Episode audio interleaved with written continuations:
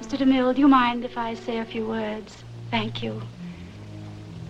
I just want to tell you all how happy I am to be back in the studio, making a picture again. You don't know how much I've missed all of you. And I promise you I'll never desert you again. Because after Salome, we'll make another picture and another picture. Okay, retro go. Let's go.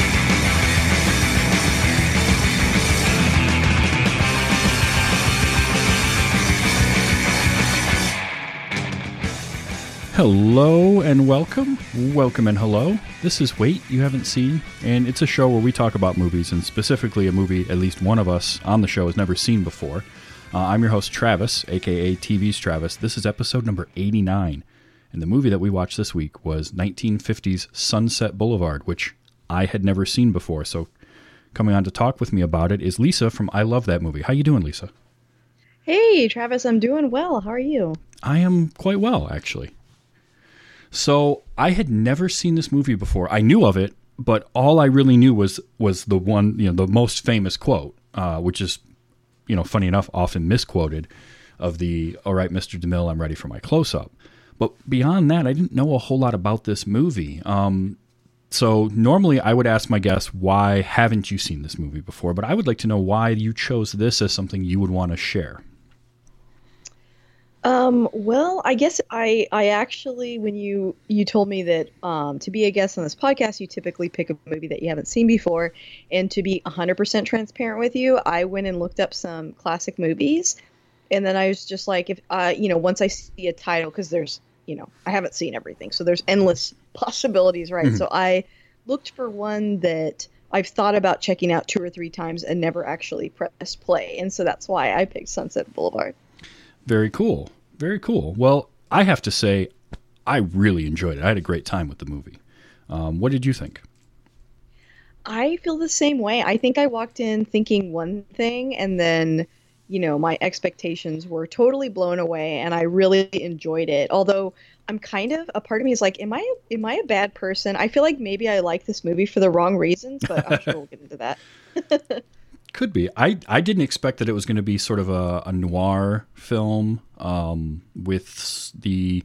And it's not really a murder mystery per se, although there is a murder Right. in it. Um, but I, I just I wasn't sure what I was expecting from the movie, but I was very pleasantly surprised with what the end product was. yes. Um, and it starts out right away with you know the classic noir voiceover, which I have talked on this show multiple times about voiceovers in movies, and I have a, an odd love hate relationship with them. Some it, it, and it's all movie dependent. Some movies it just works. In a in a good noir movie, in the voiceover that they used, we talked about a couple weeks ago in Big Lebowski, really works Right. in in this film it works there's other times where i hate it i hated it in blade runner um yes. you know, I'm, taking I'm with you.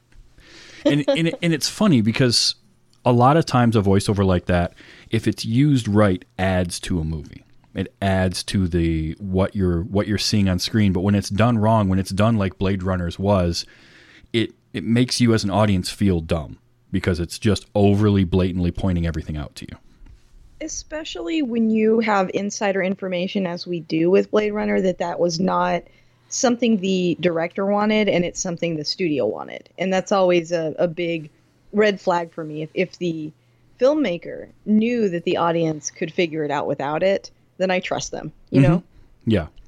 Plus, I mean, in the case of Blade Runner, Harrison Ford basically just went in, did one take, and left. Like, there's no effort Yeah. put into it at all, which shows through. Um, but this was an interesting use of voiceover, less so in the style of voiceover that they did, which is our main character doing the voiceover throughout the film. But what you find out is that he's this voiceover is coming kind of from beyond the grave, right? Because he's Right. telling the story back of what happened to him leading up to the events that start the movie off, which is we start the movie off with a dead guy floating in a pool. Yeah, absolutely. I mean, it's. I think that right away kind of piqued my interest. I mean, I guess you don't know necessarily right away, but there's enough of a hint to be like, ooh, where's this going? Yeah, and now I, I mean, I'll be honest, I didn't expect that. I had no idea that this was going to start off with you know the aftermath of a murder, and then we're going to rewind six months earlier and start telling that story. And it's a formula that today can feel tired because it's been done Yeah. so many times. But it's movies like Sunset Boulevard that set that up, right? That really those those noir films really helped to uh, to create that trope. So it's one of those that even though I'm watching this for the first time, like I don't I don't look at that. Yes, it's a trope, but I don't look at it as a bad thing because I can take it in the context of when this movie was made. Absolutely. So um, I I do have to say that parts of what really drew me to it and really made me enjoy it was I love movies about movies. There's something about that. Yes. Oh, absolutely. I I love especially this era of filmmaking where, you know, it's the 50s, but it's like on the tail end of like the 40s almost and then mm-hmm. also calling back to the 20s in silent film like the fact that it covers all those things in a movie and critically is like very fun for me. Oh, absolutely. Yeah, the, there's something about the meta nature of movies about movies that that appeals to me. And then on top of that, old Hollywood, because I'm so far removed from it, and all I have are old Hollywood films to watch. Like the the idea of old Hollywood is always kind of neat for me. So then then you can stack that on the fact that this is old Hollywood talking about older Hollywood and silent film era stuff too. So it was just like layering all these different things on top that just made me enjoy it more and more the further this further along things got. and how rapidly things were changing and how quickly and i think this is still the case but in the movie it felt like they were very quick to dismiss and downplay the accomplishments of the previous era like whenever the main character was talking about like oh the old you know uh, architecture of this time and the old movies of this time and you're like that wasn't that long ago then though because this is the Mhm. 50s Right. and it's just interesting like how quickly things were evolving and changing and how quickly they were to like uh, look back on something um, negatively or, or downplay uh, the the contribution that that had to overall cinema and, and society Yeah, although I think we still do that today in some ways because when you think about yeah I mean, think about a movie like Lord of the Rings: The Fellowship of the Ring. That movie's 20 coming up on 20 years old now. which is Ouch. insane to me because yes makes me feel old. But my point kind of is that that wasn't that long ago, and yet it was also forever ago when you look at the way films have evolved in the last 20 years and how different things are because of movies like Fellowship of the Ring and the, the rest of that trilogy. So I kind of get it at the same time as it feeling like, well, yeah, but that was only, you know, you're talking, she's talking about a time that was only 20 years prior but so much had changed in that 20 years. They'd gone from silent films to talking. And I think it's kind of cool that one of the the director that they always talk about is DeMille because he was part of both of those eras. So, right I think that's really really interesting. It, it, it's it's fun to go back and watch an older film like this and see the filmmaking techniques that get used too because they have a car chase in this. Mm-hmm, that's I- right I mean, car chases is in you know kind of air quotes because this was before they really had the ability to shoot a car chase the way that you would see as things got along and progressed into the 60s. sure You know, at this time, all your camera is your camera's always locked off, and it's you've got dolly movements um, and like pan, and that's about it. But there was a car chase, and it was it it not only fit in the story, but I think it helped kind of ratchet up some of the tension at that moment um, when it was needed to to kind of move things along. So I like that, um, and I like seeing the old uh, rear projection car stuff. That always me too me i chuckle love that it's so great because it's such a it's a technique that that worked so well at the time and had to just blow people's minds when when you would tell them how that was done. And nowadays we look at it as like trite and cute, but I really dug it. I, I liked the look of this film overall. Um, I don't know. Now I watched it on Amazon Prime. I assume you did as well. i actually rented it on itunes i didn't realize it was on amazon prime so but Oh, well.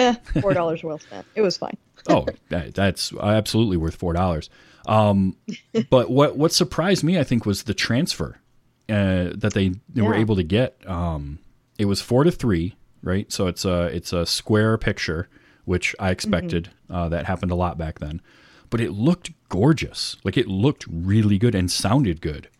Um, it sounded and looked better than some movies I've seen that were 30 years newer, you know, from the 80s, getting transferred and put onto streaming. So that was kind of nice looking. And I think some of that plays into it was shot black and white, so that film gets nice high contrast. Mm-hmm. Um, let's see. So we had the car chase, which again I use chase in quotes because it's uh, it's a low speed car chase Yes. but it it also gives us our uh, our main plot point which was he blows a tire out and has to turn into a driveway and it just happens to be the driveway of Norma Desmond um so it's funny that the whole movie hinges on him blowing out a white wall Right, and he's kind of on the lam, right? I mean, he uh, took off with his car that was at the shop that he hasn't paid the bill, and so he goes there when they're not there, and he makes off with the car, and then he's, you know, the tire thing happens, and then he's got to hide it. Like right off the bat, there's like a lot of things going wrong for our main, you know, protagonist. Yeah, and uh, he limps into the garage, and I think it's that's another thing that tells you what how how different of an era it was. He he goes to this what looks like abandoned house, and just stuffs his car into the garage and is going to take off. Like you wouldn't do that today at all. Um, right. You know, it's just such a different era. But then he, you know, he gets called into the house, and that's when things really take a turn. You meet the butler, uh, Max, who I have some thoughts on uh, for a little bit later as a character. and uh, and we meet Norma Desmond.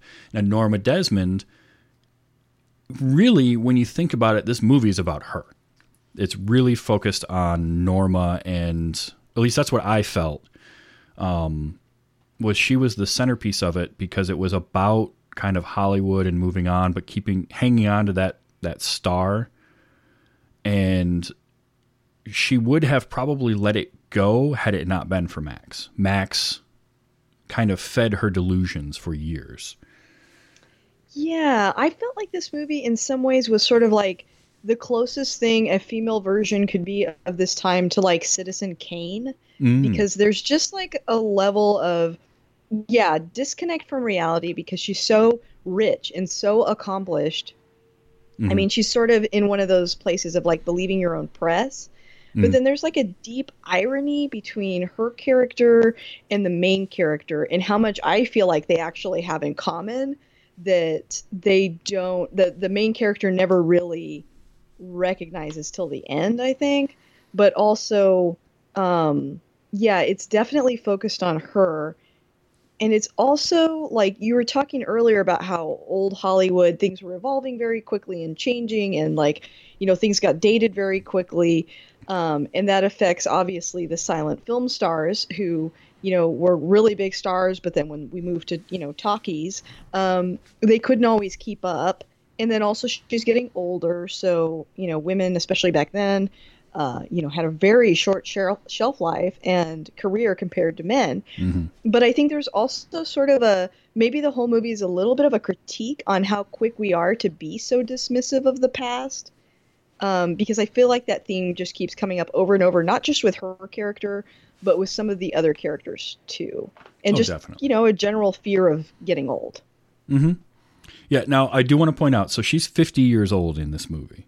Okay, Norma Right. Norma Desmond and the actress that played her um and why the name Gloria Swanson. I don't know why that name just disappeared from my head for a second there, but she was about 49 50 years old when they made this. So she's playing the, the right age. To give you an idea of for especially through the lens of today of how silly it sounds to think of her as a washed up actress that hadn't worked in what what was it supposed to be like 20 something years?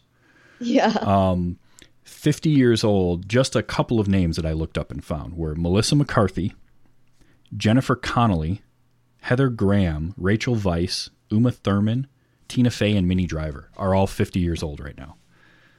And it would be a like lot has changed. yeah, it would it would be oh, like us having not seen Uma Thurman in a movie for 20 years, like since Kill Bill Volume 1 or something or around that time. Like she just stopped getting work for some reason. It's just it's it's amazing how much has changed, and yet some of it hasn't because we still there is still this kind of divide of the roles that women are able to get as they age are different from the roles that men are able to get. It's changing, thankfully. Um, but it, it, you know, there's still a ways to go, I would say. But oh, I just it blew my mind when I started looking up 50 year olds, and then I looked at you know a whole bunch too. There were some other. Uh, Matt Damon is 50 years old. right. Charisma Carpenter is 50 years old. I don't know how that happened because I didn't think she was. Some people are like ageless. It's incredible. You know, Yeah. they're like there's there's a lot of like Paul Rudds out there that like just don't seem to age. Yeah, and that's just not fair. Right. So yeah, uh, it, it, there is that kind of underlying thing of like age and aging out, and this idea that somebody, because they also sort of touch on the fact that she was difficult to work with towards the end because she became such a big star that that she would start to demand things, start to believe her own press, and that fed into kind of her downfall too. So there's a little bit of that, and we see the continuation of that with Max, who you know, we get the revelation that he was her director or one of her directors, but also her first husband. And that was kind of strange to me in a way because Okay, hold on just a moment. It is and it isn't though, right? Because I feel like that happened a lot back then where and and I think it's bad when a director you know picks handpicks a star, makes her a big star, dates her, marries her. Um, there's a huge power imbalance with that to begin with that I don't love, but also it seemed like that happened a lot. Um, Yeah. And there's sort of a there's a creepiness to that on both ends.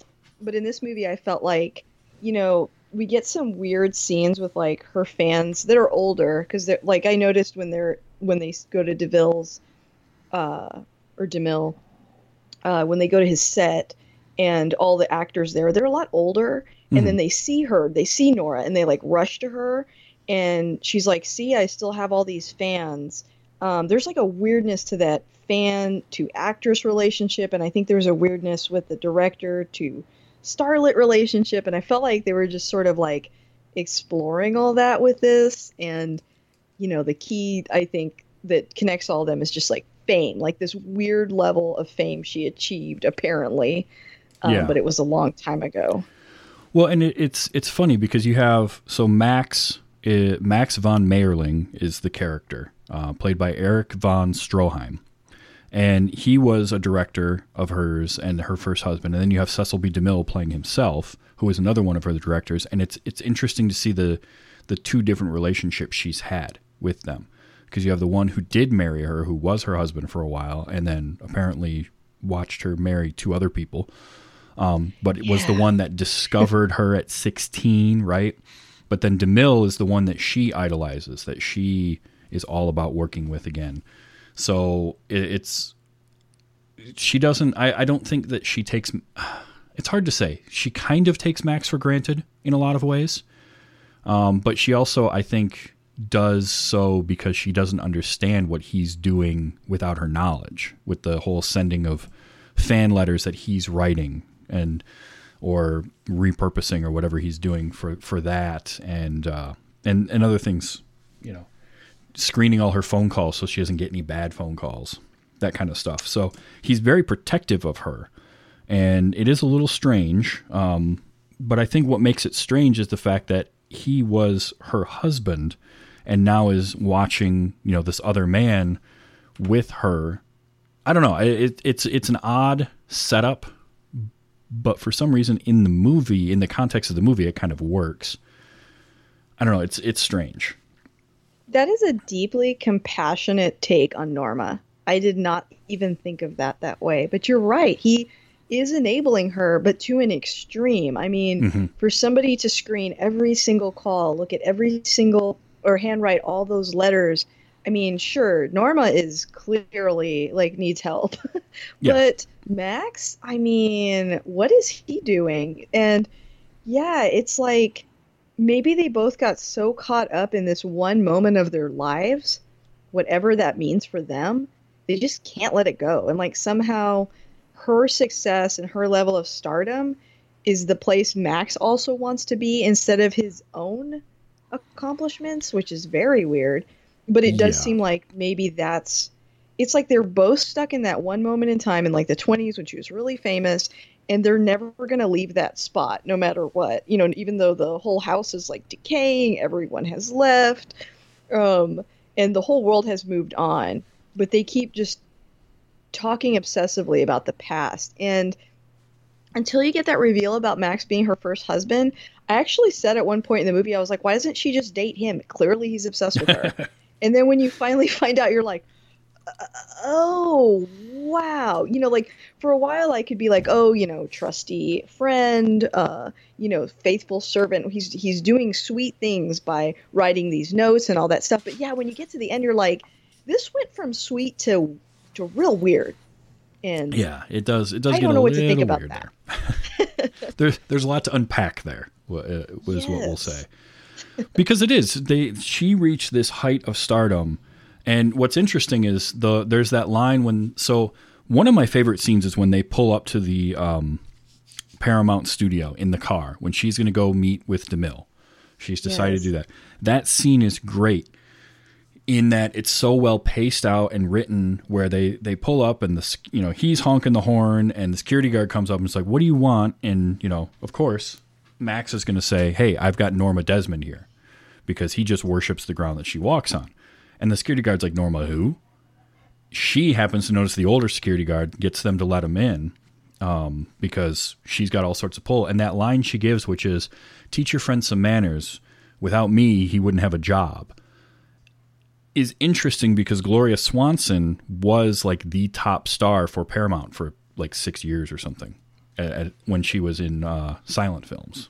So There is something deeply sad to me about not being able to recognize the contributions people make. And I kept thinking about that throughout the movie. Um, You know, uh, the director that she's so enamored with, he was able to stay relevant into his later years, but he, he even has a moment, I think, in this scene where he's realizing he's getting older. And I feel like the, the, his assistant guy, the guy that I think called Norma, is Mhm. like vying for his job.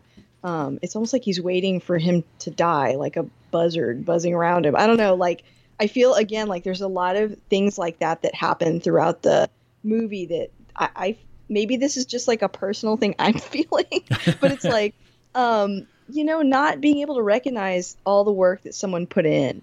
Um, for sure, Norma is out of her mind, um, but she weirdly has a point, and I feel like that point keeps coming up. And I don't know. I wonder if Billy Wilder was talking about himself on some level in this movie too, like recognizing that he'd had a long career. Um, although he continues way after this, but you know, it's like I wonder what all that meant. yeah, it is interesting because Hollywood and entertainment industry as a whole is such a "what have you done for me lately" thing, right? It's not. You can have a career like a Sean Connery or a Michael Caine or somebody where you've been known for decades, but at a at certain points throughout that, it's always the what was the last thing you made and was it any good? William Holden, who's the main, who's Joe Gillis in this, was experiencing that exact thing. He had made a movie in 1939 called The Golden Boy, and was then had a string of mediocre films in the 40s. This is what brought him back. Um, was working with Billy Wilder and doing this film, and that got him into hit like the best stretch in his career uh, in the 50s. Um, and that was after uh, you know, having this downturn where it's like he was he went from literally being the golden boy of Hollywood to nobody caring about him over the next few years. And I I I feel like it's more so then than it is now. Yeah, I think so. I think now you have all these options, you know, streaming, TV, uh, ways to reinvent yourself. But back then, I think it was pretty narrow, and there just weren't as many projects, you know, to No, no, there be weren't. available for. But I think you you you know what you touched on with the actor, I think that really comes through in his performance because I feel like the whole movie he's in sort of a level of denial himself because you know like in the beginning of the movie I noticed because back then like when you watch these noir films like everyone is so sharply dressed but his suit is like too big, it's baggy, it's like poorly tailored. Um, throughout the movie he keeps talking about how you know things aren't going his way and how he hasn't had that level of success and he is older and he's older than some of the other characters in the movie that are at the start of their career and he's really jealous of that Yeah. and or he has like a best friend that has made it that he's you know very jealous of wants his girlfriend um Mm. you know so he's sort of in some ways mirroring what norma's going through even while criticizing her um, and i don't feel like that's an accident there are times in the movie like i just have trouble even feeling bad for him you know Oh, absolutely. No, he. it- It's interesting because he is our kind of our protagonist, much like with Norma, where there's moments where you really feel bad for her, but then you you also see how far she slipped into madness at that point. That it's hard. It, it's also hard to feel sympathy. But with with Joe, it's hard to feel that that sympathy because you see him take actions that don't make any sense. And yes, there's times where he's trying to be the virtuous guy and he's trying to do the good thing, but then he'll do something like call um, Betty over to the house and walk her around and give her this whole grand thing of like, "Look, kid, it's not going to work out." Like I that that whole scene was very strange to me. Um, I, I yeah i think he was saying like i've picked what i can accomplish and what i can do is be the delusion of norma. I'm not going to be able to survive off my talent. So you might as well leave i guess. But yeah that was a weird scene. Well, I could um, see that being the case, but then he immediately goes upstairs after she leaves and starts packing packing his things to leave Norma. So he had made up his Yeah. mind that he wasn't even going to stick around for Norma anymore. So that was that was what made that feel even stranger to me. Was he was basically Yeah, just maybe- cutting everything. yeah i guess i guess maybe he was going to completely start over maybe he through the experience he had watching what norma was going through uh, maybe he thought you know i got to get out of this business period Yeah, I think so. Um, we talked about Billy Wilder and how he had, uh, you know, you were wondering if maybe this had something to do with his career and all that. He had worked with Charles Brackett, who co-wrote this with him, on 17 screenplays. This was Yeah, the I mean, 17th he- one. he has some of my favorite, you know, noir films like Double Indemnity. Um, you know, not a noir film, but a great comedy. Um, Some Like It Hot. Mhm. Um, just such an incredible career for sure. But what's what's crazy is so this was the 17th screenplay the two of them had worked on together, and also the last one they worked on together, because they Huh. had a disagreement over the montage. Um, that montage where Norma is getting all the beauty work done. Um, Yeah. They apparently disagreed to the point where uh, Billy Wilder just said, "That's it. I'm never going to work with you again," and didn't for the rest of their careers. They didn't work together. That's so dramatic. I like- know. To throw away a whole friendship over that just seems so weird. But maybe they had, you know, disagreements we don't know about before then. But ah, that's interesting. Yeah, something. There had to have been something brewing for that because you don't work with somebody on 17 different projects over the course of probably, you know, 20 something years and then just end it over one thing. So, For sure. yeah, I mean Billy Wilder definitely directed some some pretty good stuff. Uh, the Apartment was another one. Yes. Um, yeah. And uh, ah, I need to watch I don't know if it's any good or not, but The Private Life of Sherlock Holmes. It's Sherlock Holmes and I haven't seen it yet, so I have to put that on my list because everything Sherlock Holmes I just eat up. Um, so yeah, I, I I enjoyed. I had some questions though. So okay, we talked a little bit about Max and how he's kind of a an odd character, and there's a problematic relationship I feel like with him and Norma. There's some problematic relationship stuff going on too with Joe and Betty, and I agree. Oh my gosh, I'm so glad you're bringing this up. Yes. So okay, Go ahead. I I understand where they were going from a plot point uh, point of view, which was we need to create some form of tension and a reason for Joe to leave Norma. Okay, fine, I understand that part of it, but number one, what happened to Artie? Right, because Artie, who baby Jack Webb, by the way. Uh, the I, I actually have, I watched it twice because I had to watch it a second time to take some some more notes and get some audio clips. And the first time through, it took me a while before I realized that was Jack Webb.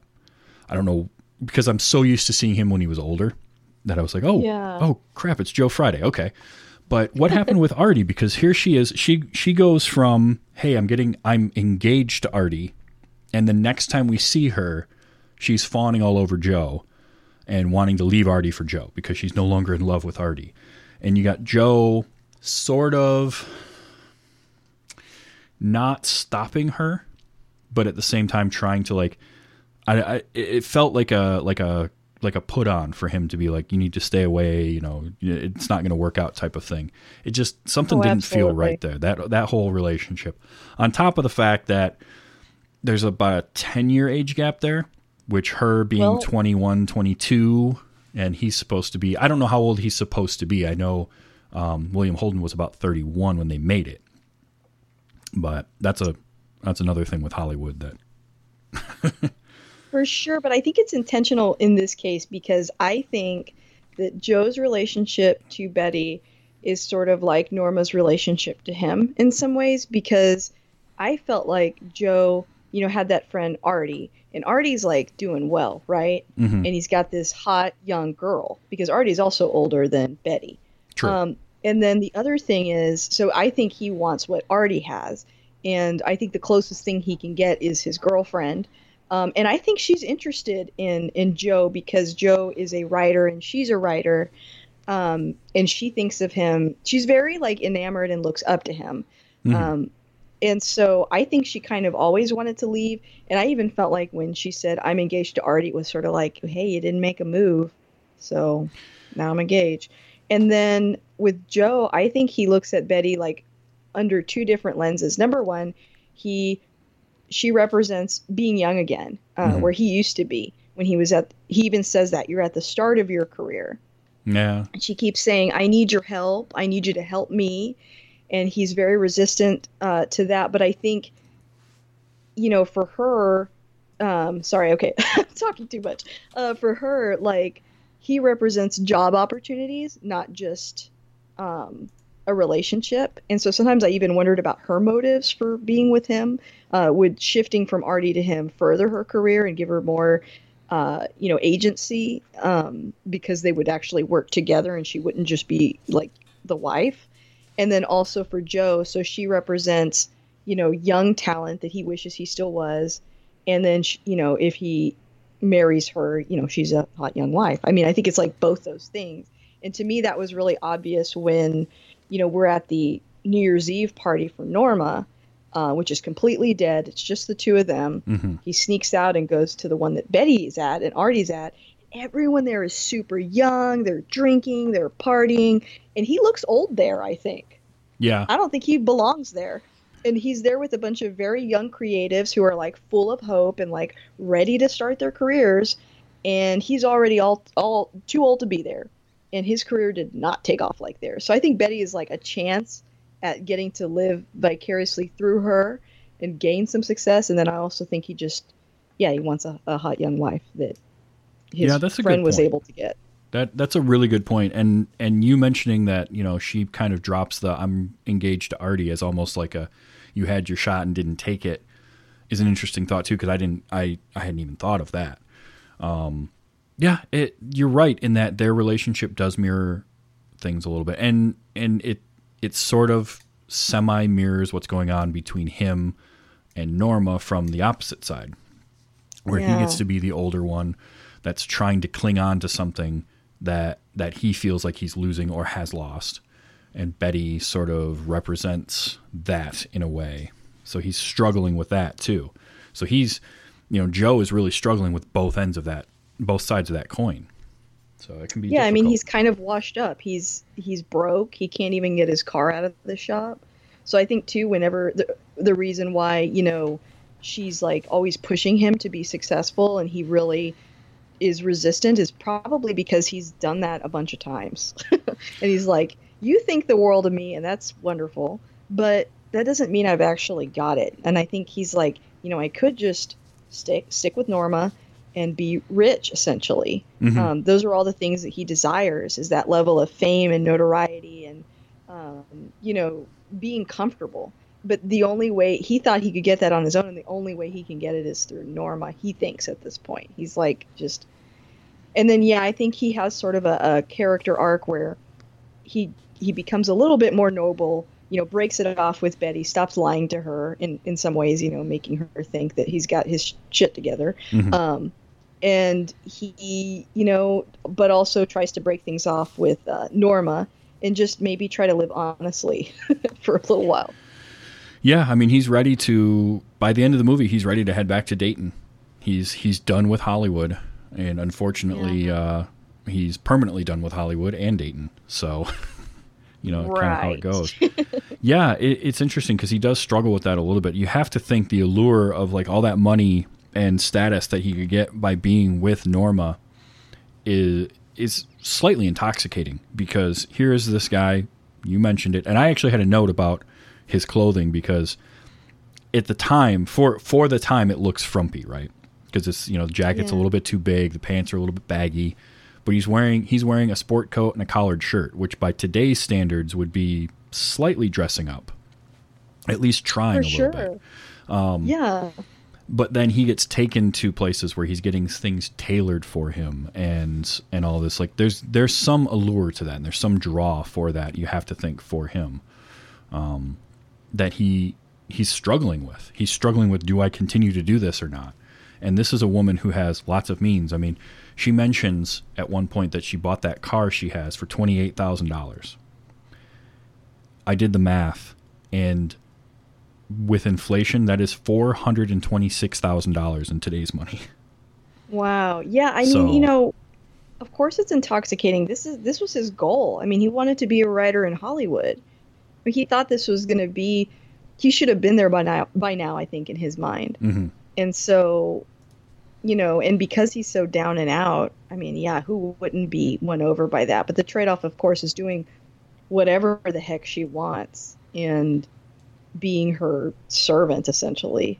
Um, and he wrestles with like the morality of that and what it Yeah. takes, the sacrifice it takes to get what he wants, you know? Well, yeah, because he starts off with the idea that I'm just gonna I'm gonna milk her for some money, right? I'm gonna get some money out of her for taking on this rewrite job and do it for a couple of weeks, and and it be suddenly you know it becomes more and more, and before he knows it, he's stuck there essentially, and he can't get out of it. He's getting in too deep, and he doesn't know how to get out of it, right? Because he needs that he needs that security blanket of of the means with which to continue living in LA and living in Hollywood, but he's not getting any real money out of it. She's buying everything, she's supplying him with all this stuff, but he's never getting what he was kind of angling for at first, which was just cash.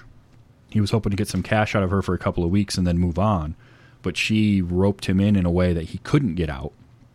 And then slowly over time, he realizes, oh, she's actually got a thing for me now, and then he struggles with that. So there's there's a lot of layers to it that are interesting to think about, especially through the lens of today and how how different the world is today. Well, and she's very Norma is emotionally emotionally man, I can't talk. Emotionally manipulative too. Oh, very much so. Um, and I don't know, like, did you get the sense watching this? I've seen this kind of plot come up a couple times with like a rich widow, or you know, in this case, a rich starlet. Um, I feel like before this era, there weren't a lot of opportunities for women to amass this kind of wealth. And a part of me wonders if, with that, is there some fears about what women are going to be like if they have all this wealth? And it's interesting that, you know, she's so rich and all that. But one of the main ways she manipulates Joe is when she has like her suicide attempt. hmm Uh, she turns on the waterworks. And I've always felt like that's kind of an old fashioned idea of, of men being like weak at the sight of women crying Oh, huh. um, that Absolutely. really you know that really uh, he can't help but respond to that Mhm. um, and she so knows it.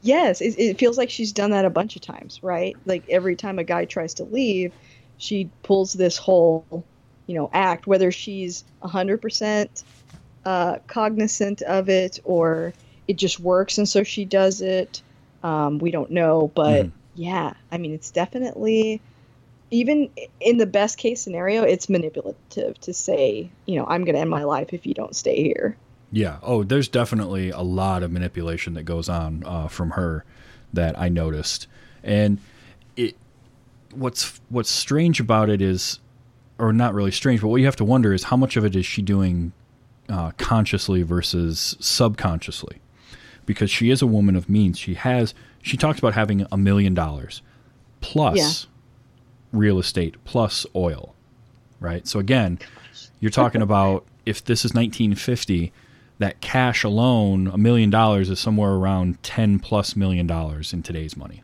On top of who knows how much that real estate would be worth, who knows how much that oil would be worth. That was the one where I was like, okay, this lady's got money. She's not rich, mm-hmm. she's wealthy. So you have to wonder not only does she have the the financial means to pretty much get whatever she wants to but because she was such a big star and such a well-known name for however long a period of time it was in her youth. And with the way that Hollywood can be when it comes to stars and the gravity that they have with people I mean we saw we see that in that scene where she goes back to the studio the light gets on her and everybody crowds around her. Now some of it is the mm-hmm. novelty of hey it's Norma we haven't nobody's seen her in however many years but still she has that much gravity to pull that many people in just appearing on the set. She's not even part of the production. That Right. that that manipulation some of that has to be subconscious where she doesn't even realize that what she's doing is necessarily manipulative. It's just something that's always worked for her. So i wonder about that because some of it is calculated. You can see it in her performance. In gloria swanson's performance you can see the calculation that went into some of those moves that she was pulling um, Sure. but but then there's other times where it's she's just lost and that's that slip into madness that she's going through throughout the entire movie Well, and also the weirdness of, you know, with old Hollywood, a lot of these stars started so young. And I Mm. feel like, you know, when we think about people like, you know, Judy Garland, um, becoming famous, you know, this character becomes famous at 16. So she's a child essentially surrounded by adults yeah uh, making every move for her. And I think when you look at like how actresses were treated back then, particularly if they're underage, um, yeah, you wonder like what does that do to a person, right? And there have been several like sad stories of uh, you know starlets that were so famous during that time, and then a lot of the problems that probably affected them back then come out later. Um, and I kind of wonder if she's a victim of that too. So she seems very manipulative, and is. Uh, was some of that learned from her own experience, you know, uh, Right. in Hollywood, because she's sort of been in a bubble her whole life, right? Mhm. Of being super famous, everyone telling her what she wants to hear and praising her constantly and being surrounded by fans. Um, yeah, what does that do to a person? you know, Yeah. uh, the rest of us have no idea. um, so I think, yeah, it's a mystery. It's like, how much is she actually responsible for? I mean, definitely a lot of it, but eh, I don't know. I don't know. And, and the stuff you said about Max, really, I'm sorry, but that just like, wow, I have to think about that. I really like it because I had not even thought of it from that angle of him being, I mean, he's older than her and he was her first director and husband and yikes. Yeah, how much is he responsible for? Hmm. Yeah, because he just keeps feeding it and making it worse be, uh, because he can't. It's this weird idol worship that he has of her, where he he almost doesn't feel like he can function if she's not the center of the world. So he's created a situation where she can always feel like she is, which is just going to feed into her psychosis even more and make it that much worse. But he doesn't understand that because he doesn't see that part of it. So yeah, Yeah. Hmm. Yeah. I think one thing we haven't mentioned yet that I liked about this movie is, you know, it is a noir film and I love that, but there's it's spooky. Like there's a lot of spooky stuff that happens. Oh, yeah. Downright creepy. hmm And, you know, Max's relationship with her I think really feeds into plays up that aspect of it to where it's kind of like I guess if you really sit around and break it down, it would be a lot for one person to do all that, but it's kind of fun and creepy too. It would be a lot for one person to do all that, but it's literally all he does. So True. if you were able to spend your every every moment of every day at on one task or one set of tasks like that, you could pull it off. Like it wouldn't Yeah, be that difficult. Um, you mentioned stuff that's creepy, and and I have an audio clip I want to play because this was a moment um, that actually was very creepy for me, and it was to set this up. Joe is reading his book, and this is when Norma comes out, and she's got some of the beauty stuff on, and she doesn't want him to look, and she just came out to say goodnight, and she's asking him about where he went, and when he says, "I'm not doing anything wrong," and she says this. I wouldn't let you. I was like, okay, it's all like right, Dracula almost is creepy. That scene. yeah, that's that's the she's one. Yeah, and that's like that's where it's very calculated, right? That's a that's a Norma that is fully aware of what she's doing and what she's saying, and Yeah. very that that's what makes it so creepy. It is. Can we talk about one more creepy scene Sure. that we haven't mentioned yet? Is the monkey in the beginning? yeah. So I want to know the backstory of this this chimp. I really do because wh- where did where did he come from? Why did she have him? For how long? Because what a weird weird way to introduce the characters of Max and Evelyn, or Ev- I want to keep calling her Evelyn, um, Norma, where they're having they're planning the funeral for her chimpanzee. Well, and like before that, doesn't she casually like, "Oh, I want you to replace this or do this," and then you see the dead monkey there, and you're like, "What?" And it's been dead a long time. Yeah, it looks like it look certainly does look like that. um, yeah, that was an interesting scene because you know obviously it's a mistaken identity thing. She thinks he's the mortuary guy here with the coffin, Yeah. um, which had the other creepy line, which was, uh, where'd it go? This one. do you need any help with the coffin, call me. I was like, okay, all, all right, discount a um, uh, Alfred Hitchcock. We can uh, we can work with that because that the, he reminded me of Hitchcock a lot in some of those scenes. Yes. I- and the monkey thing, I my theory is that was her quote unquote son.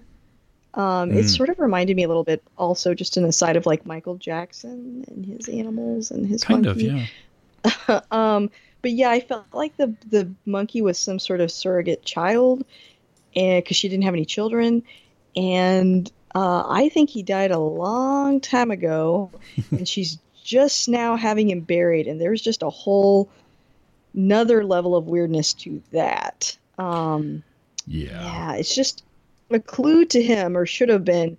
This woman is not right, and maybe leave, but he doesn't. He ignores this clear red flag. Well, so he's got the red flag of like he's looking out over the grounds of this this mansion, right? And he sees the what how do you refer to it? The skeleton or the ghost of a tennis court.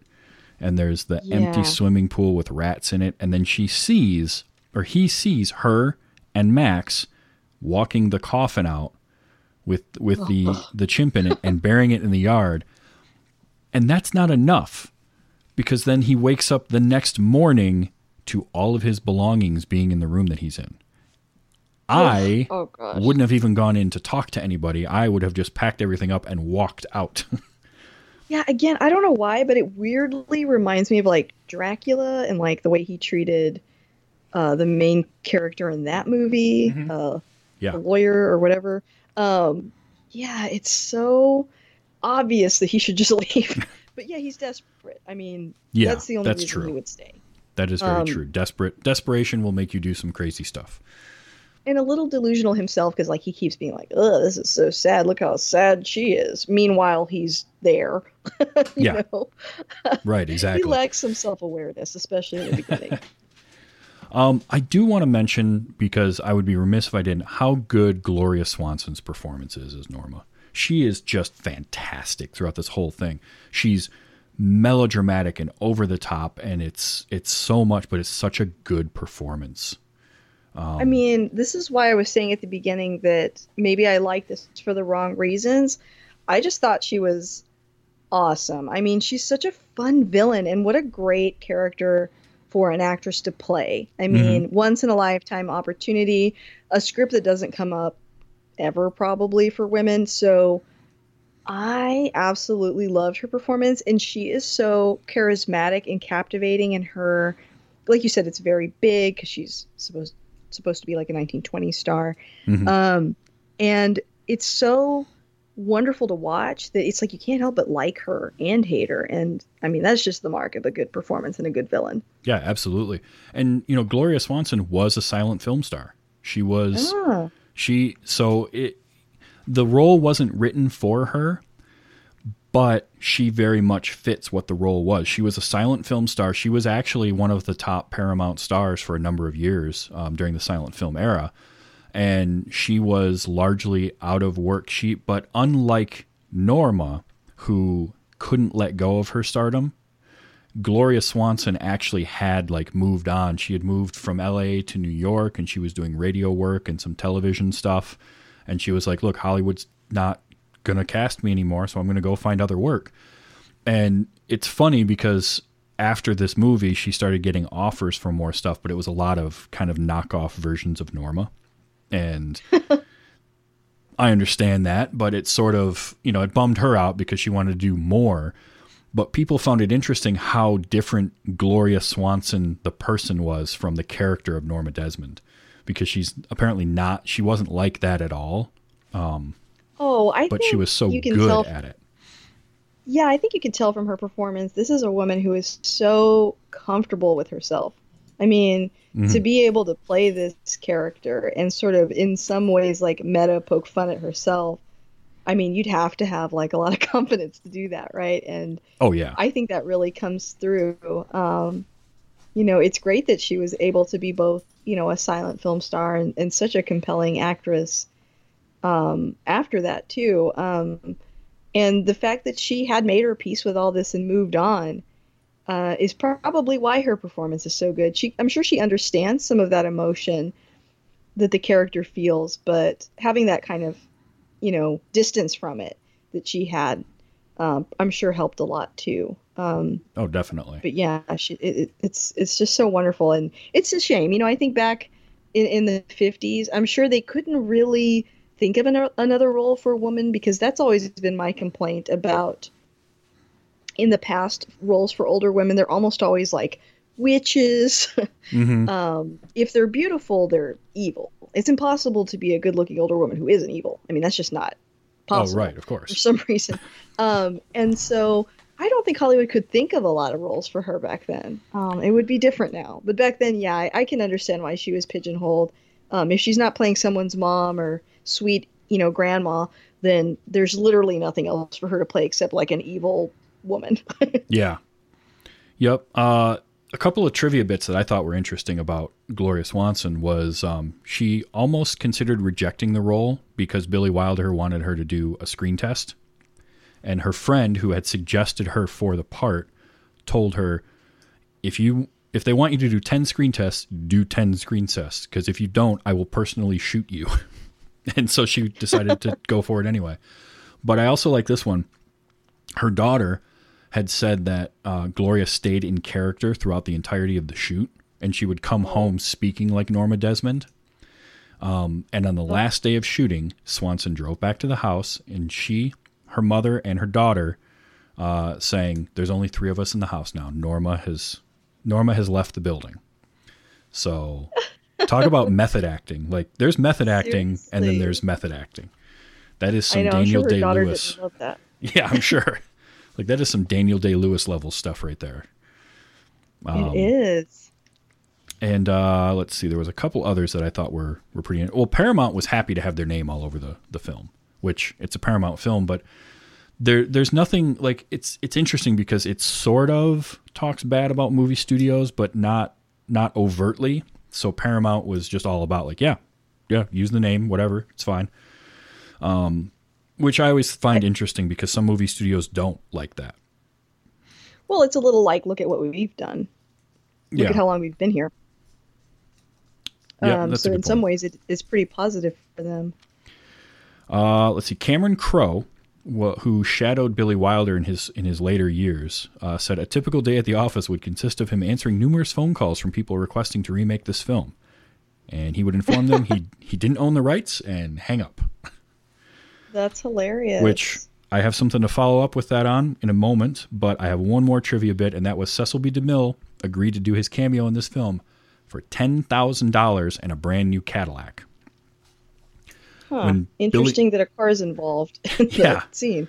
Uh, when Billy Wilder went back later to secure a close up, DeMille charged him another 10 grand. So, Wow. yeah. And I guess, uh, oh, and DeMille also, so Hedy Lamarr, they were going to do a cameo with her in it, and she was shooting uh, Samson and Delilah, which is the film they're shooting with Cecil B. DeMille on that set. And so it wouldn't have been an issue to have her, you know, step into a quick cameo, but DeMille was like, yeah, but you got to pay her 25 grand to be here. So, so That old, makes sense. old Cecil was, uh, was all about getting that money. Yeah. Um, yeah. I mean, he knew what he was worth. yeah, that's true. When you're when you're Cecil B. DeMille, you can demand stuff like that. Um, so on the on the subject of remakes and people calling Billy Wilder constantly wanting to do a remake of this movie, I got thinking about it. And number one, there is a remake supposedly in the works. However, it's not a remake of the film. It's a it's a screen adaptation of the musical that was adapted from this movie. Interesting. So I I did that's going to be fun. Yeah, I had. N- I know nothing about it outside of. I think there was a director named, and the director had like four credits to his name, and it was all stage stuff. So, um, but it got me thinking: if you were to do a modern day remake of Sunset Boulevard, there'd have to be some changes made to it, obviously. N- Number one, because it would be boring to just remake the film, you know, shot for shot. I mean, we're not doing a Gus Van Sant uh, Psycho here or anything like that.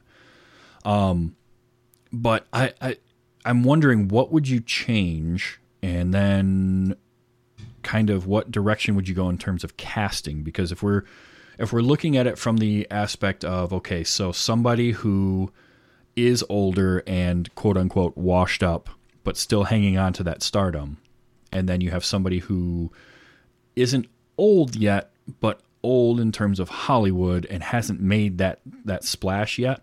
So they're you know probably in their 30s or 40s and haven't made uh, kind of that that name for themselves in Hollywood the way that they would want to, whether they're a writer or an actor or, or something. Um, and I'm just curious where you would kind of go in in terms of, or if you if you think about that at all, or had any time to think about it, where where would you go with say the older person? Would you con- would you continue to have it be an older woman who's washed up, or maybe an older man, or or how how would you want to go in that direction? How would you modernize something like this? Wow. Um, I do think it's a challenge to modernize it just because I do think so much has changed since then. Um, is it too much of a cheat to say I wouldn't want to change too much of it? No, Um, no, not at all. And it, I, I, the only thing I could think of is like when we were watching it, I felt like her performance was very like, in some ways, um, Tim Curry esque, a la Rocky Horror, like just Oh yeah, really big and out there. And i would love to see like a drag take on that character. Um but i don't know how you'd make a whole movie out of that necessarily unless you're just kind of like you just do it. You just go for it. Um in terms of casting which i think is maybe a little bit easier I, I feel like jessica lange in american horror story that's pretty much what she was doing over and over again in every season and it was great i mean she was really good at that so i think she'd be a good she'd be a good uh, um, fit for that role. And then the guy, I think that's a little harder because it's like, of course, I'm going to want to pick someone famous because how else would I? right. How are you going to you give a name? Yeah, Um, it's hard to think of specifically someone off the top of my head that's faded from the spotlight, just because if they have, I'm not thinking about them. I guess as bad as that sounds. No, it Um, but I guess you know you could probably tap into some actors from like the 2000s, you know, or 90s. Um, but I also watching the movie got like weirdly some Vince Vaughn vibes from the main character. yeah. Um, I can had see that. been a little, yeah, like had he been younger, I feel like he's probably too old for that role now. But Mhm. um, somebody like that, I guess. and I guess here's another question then. Okay, let's let's take the idea, the theme behind the movie, and let's let's take it out of Hollywood. So, Okay. what would be another industry that something like this could work in? Could you do this with something like um, television, and maybe now you're dealing with instead of Hollywood films, you're dealing with something television related, and then internet video or maybe music. I think music. Music has not evolved the way that you know Hollywood has. I think. Okay. Um, you know, there are some exceptions. Like you know, lately we've got like Billie Joe Eilish, or you know, Adele was an exception. But a lot of times, the people that consistently get hits are there's like a few ingredients. Like they're very young women. Um, they are blonde or they go blonde Mhm. to sell more records. I think that's an industry where, um, you know, people w- w- people do get really pigeonholed, and you you notice even today, like even if there's a band and there's like a front singer that's a woman, she's usually like significantly younger. So I think they have like than the rest of the band. So I feel like they have like a shorter shelf life, and some people have been able to get around that, like Sia, but you never see her face. Yeah. And that's kind of like her thing. Mhm. Uh, and she wrote several hits for young starlets. Um, if I think of somebody that's going through something right now, I think of like Britney Spears, you know? Um, I don't know. Yeah, so I feel like the music industry, that might be a better fit for today. That could be that. That's an interesting take because you're right. The shelf life of especially pop stars is so short.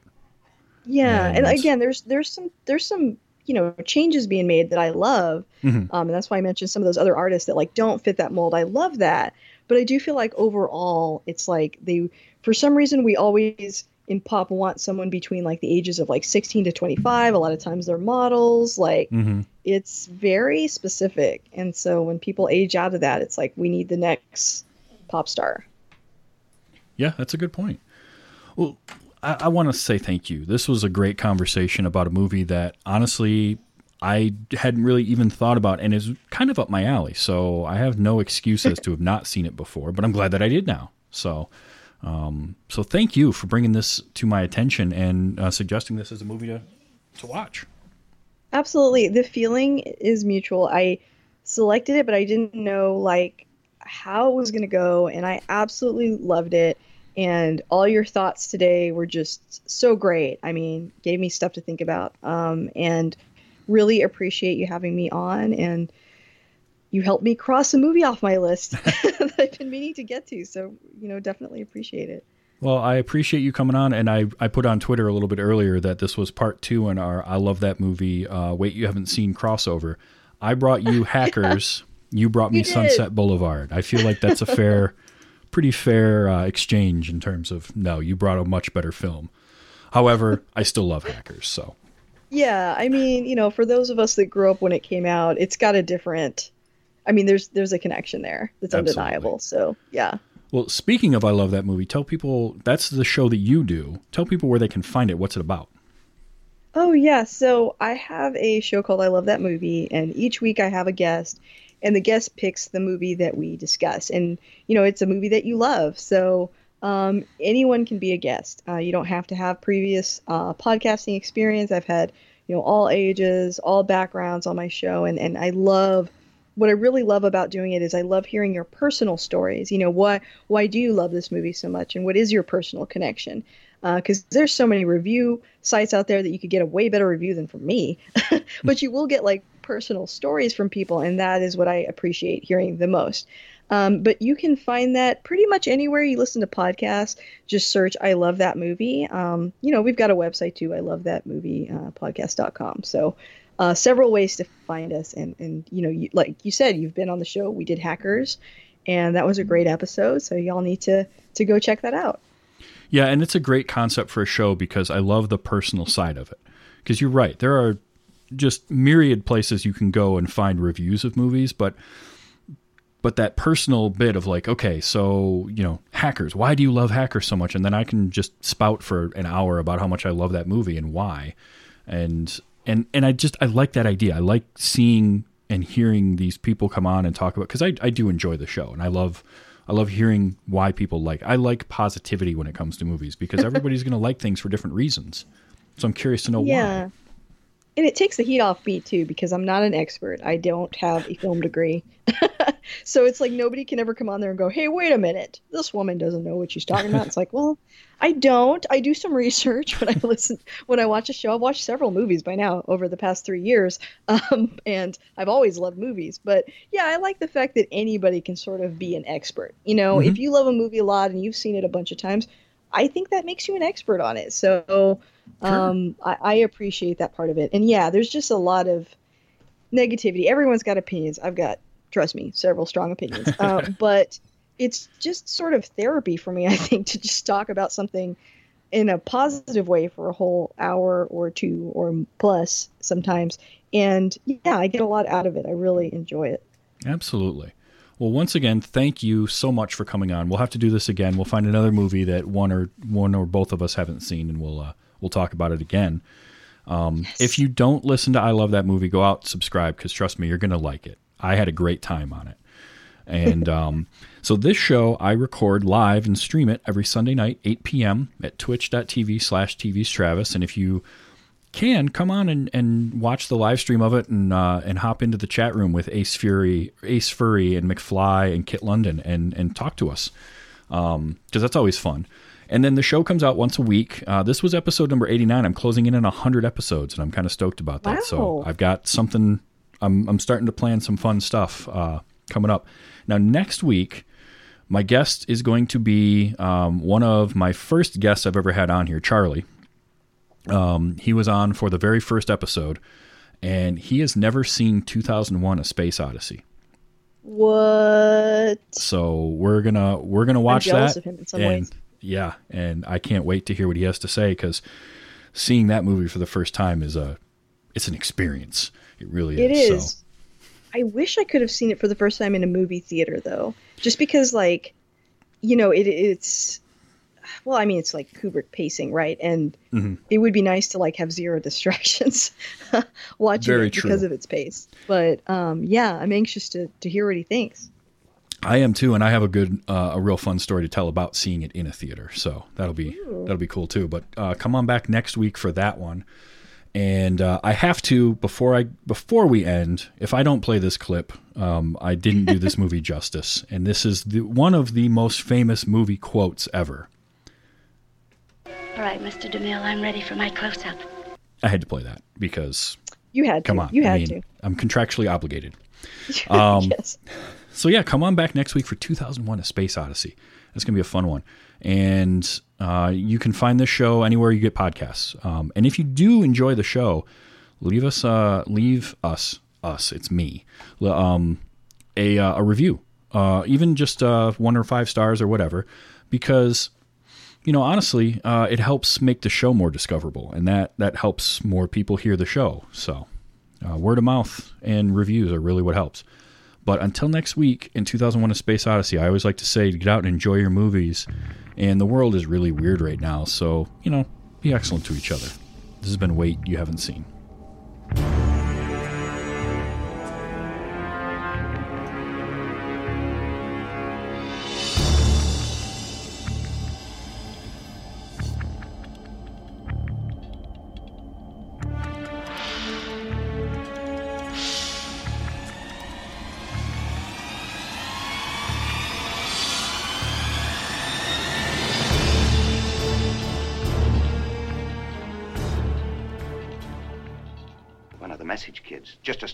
Do. You'd have turned down Gone with the Wind. No, that was me. I said, who wants to see a Civil War picture?